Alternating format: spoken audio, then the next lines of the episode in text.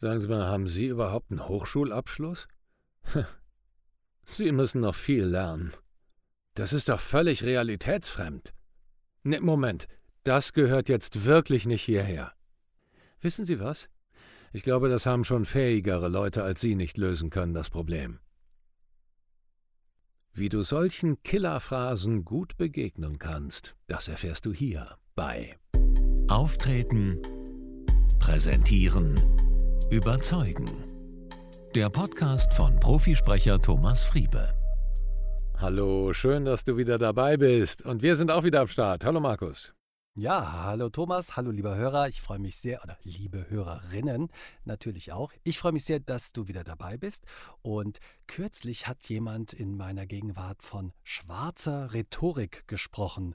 Und ich muss zugeben, das habe ich noch nie gehört. Kannst du uns das erklären, Thomas? Natürlich. du weißt ja, ich bin der schwarze Tod. Kein Scherz. Bei John Sinclair in den Hörspielen mache ich den schwarzen Tod. Aber äh, deshalb kenne ich mich so wahnsinnig gut aus mit schwarzer Rhetorik. Ja, ja, du bist der schwarze Rhetoriker. Genau. Schwarze Rhetorik sind Manipulationstechniken.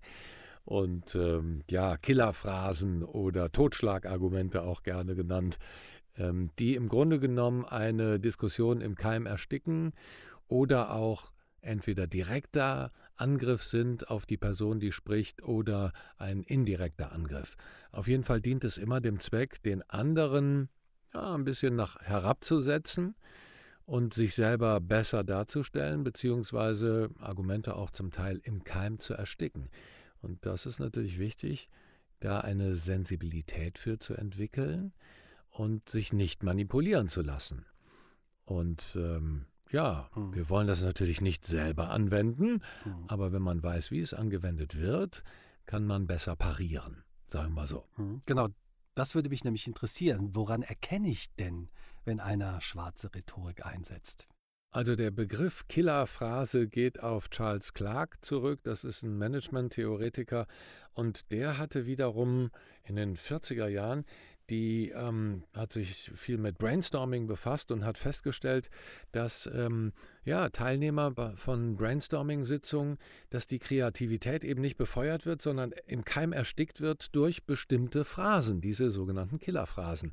Und äh, dann hat er sich mehr damit beschäftigt und ja, auf ihn geht der Begriff zurück. Und diese Killerphrasen sind eben sowas wie, das haben wir noch nie so gemacht oder das haben wir schon immer so gemacht oder das wird nicht funktionieren oder ja, wir haben nicht genug Geld oder wir haben nicht genug Manpower oder wir haben nicht genug Zeit oder das, äh, ja, das haben wir schon probiert. Also alle solche Dinge, die im Grunde die Kreativität erstmal direkt ersticken und nicht äh, hochkommen lassen. Und gerade in der Kreativität ist es ja ganz wichtig oder beim Brainstorming alles zuzulassen, um wirklich aus dem Ideenreichtum dann die besten rauszupicken und dann erst im zweiten Schritt sie auf ihre Machbarkeit zu überprüfen. Aber ganz am hm. Anfang ist erstmal alles möglich. Und wenn du zu früh da reingehst, dann macht, machst du das natürlich kaputt.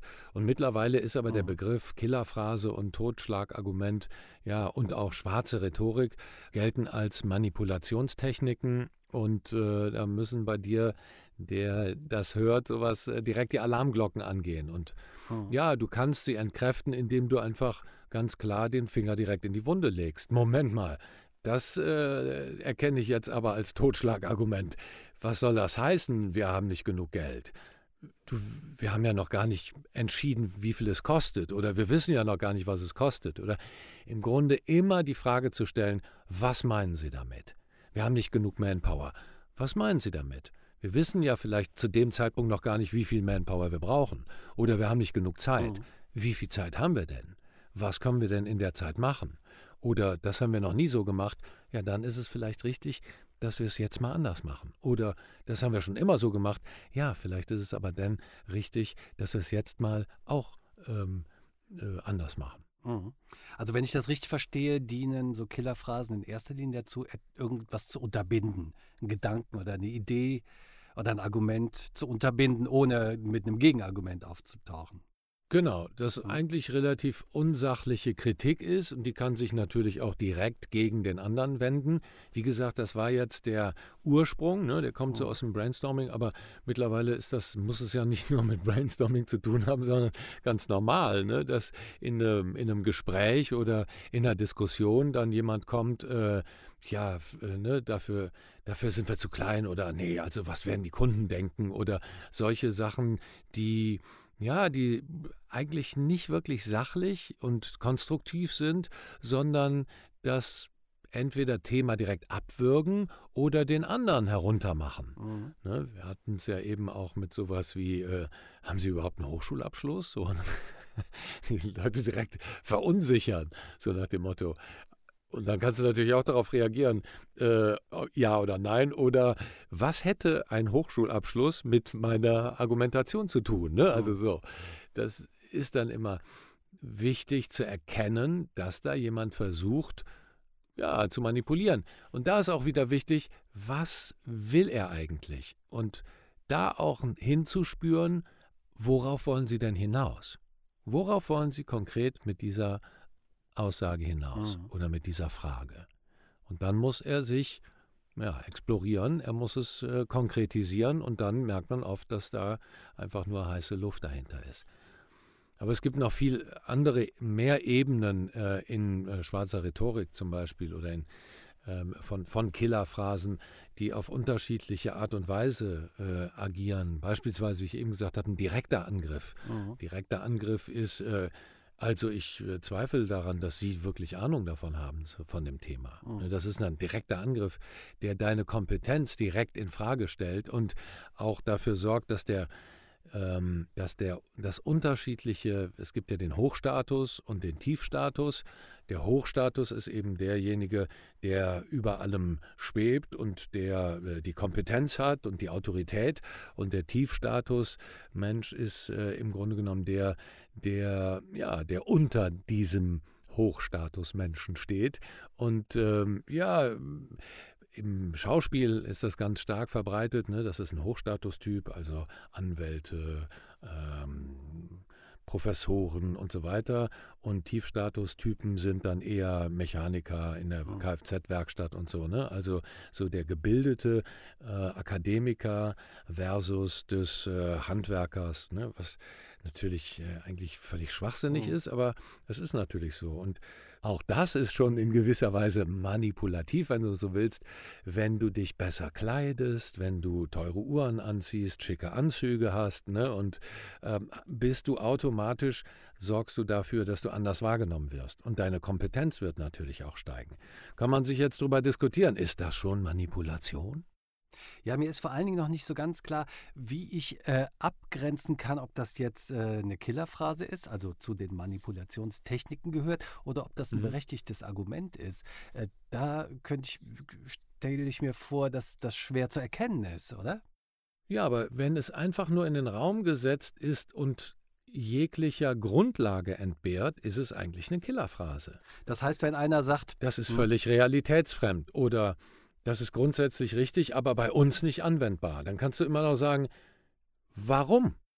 Okay, das heißt aber, wenn einer sagt, das können wir so nicht machen, dann ist das eine Killerphrase. Wenn Absolut. aber einer sagt, das können wir so, so nicht machen, weil dieses und jenes und dieser und jener Grund, dann ist es zumindest ein Argument, wenn auch möglicherweise, wenn es nicht stimmt oder nicht, nicht fundiert ist, aber dann ist es ein Argument, oder? Genau, genau. Absolut richtig. Wenn der Grund fehlt, ist es eine Killerphrase. Mhm. Deshalb musst du mit der Gegenfrage nach dem Grund fragen, nach dem Grund suchen. Und wenn der nicht kommt, dann ist das eine Killerphrase.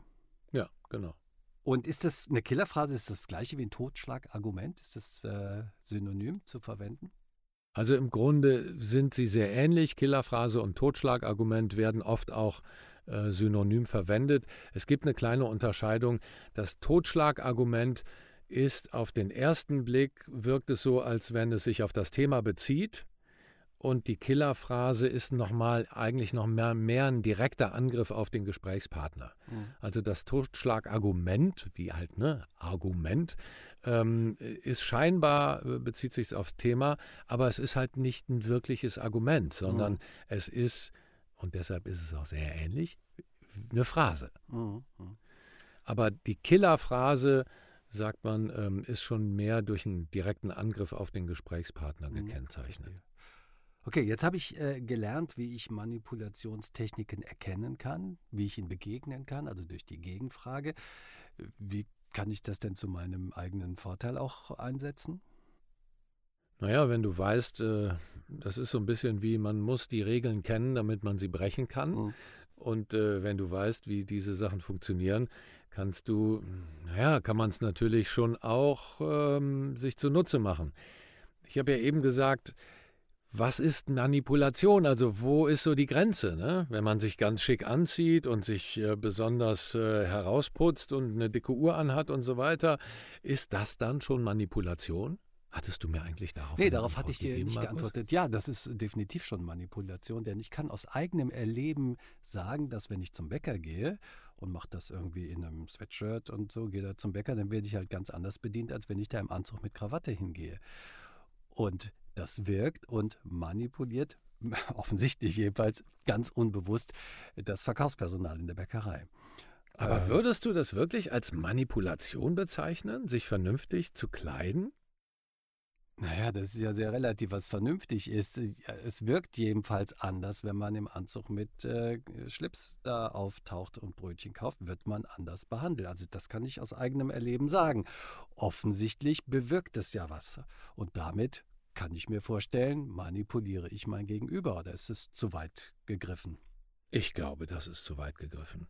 Ich glaube, wenn wir uns unserer Wirkung bewusst sind, und ne, der Podcast hier befasst sich ja auch damit, auftreten, präsentieren, überzeugen, wenn du jemanden überzeugen willst, dann ähm, solltest du natürlich die richtigen Argumente und den richtigen Grund haben und du solltest es auch auf eine Art und Weise machen, die ethisch und moralisch vertretbar ist und du solltest ein Produkt haben oder eine Idee, die auch dem anderen nützt und hilft, so denke ich immer.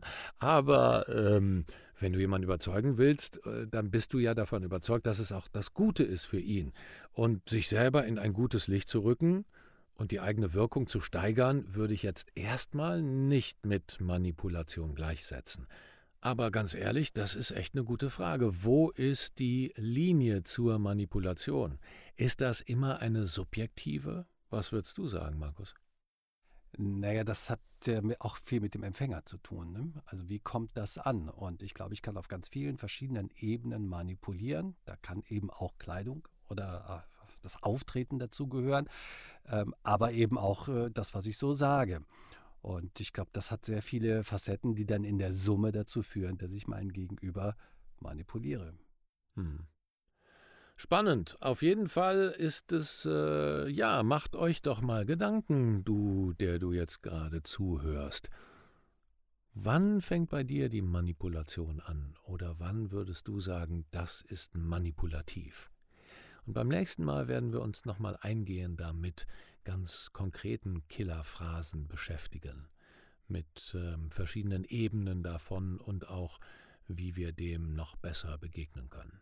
Ich freue mich darauf und äh, wenn du Fragen zu Kommunikation oder zum richtigen Auftreten, zum Präsentieren und zum Überzeugen hast, dann melde dich gerne bei mir auf der Website unter www.thomasfriebe.com. Melde dich für ein kostenloses Beratungsgespräch an. Dann schnacken wir beide mal und ich kann dir helfen, wie du deine Manipulationstechniken, die andere auf dich wirken lassen, besser erkennst und sie auch abwehren kannst. Markus, wolltest du auch noch einen Schlusssatz sagen? Ach, ich finde, das war schon ein sehr gutes Schlusswort. Ich würde von meiner Seite aus nur noch sagen, vielen Dank fürs Zuhören und ich freue mich schon auf die nächste Episode. Und ja, dann alles Liebe von mir, von Markus Mondorf. Und von mir alles Liebe, Thomas Friebe.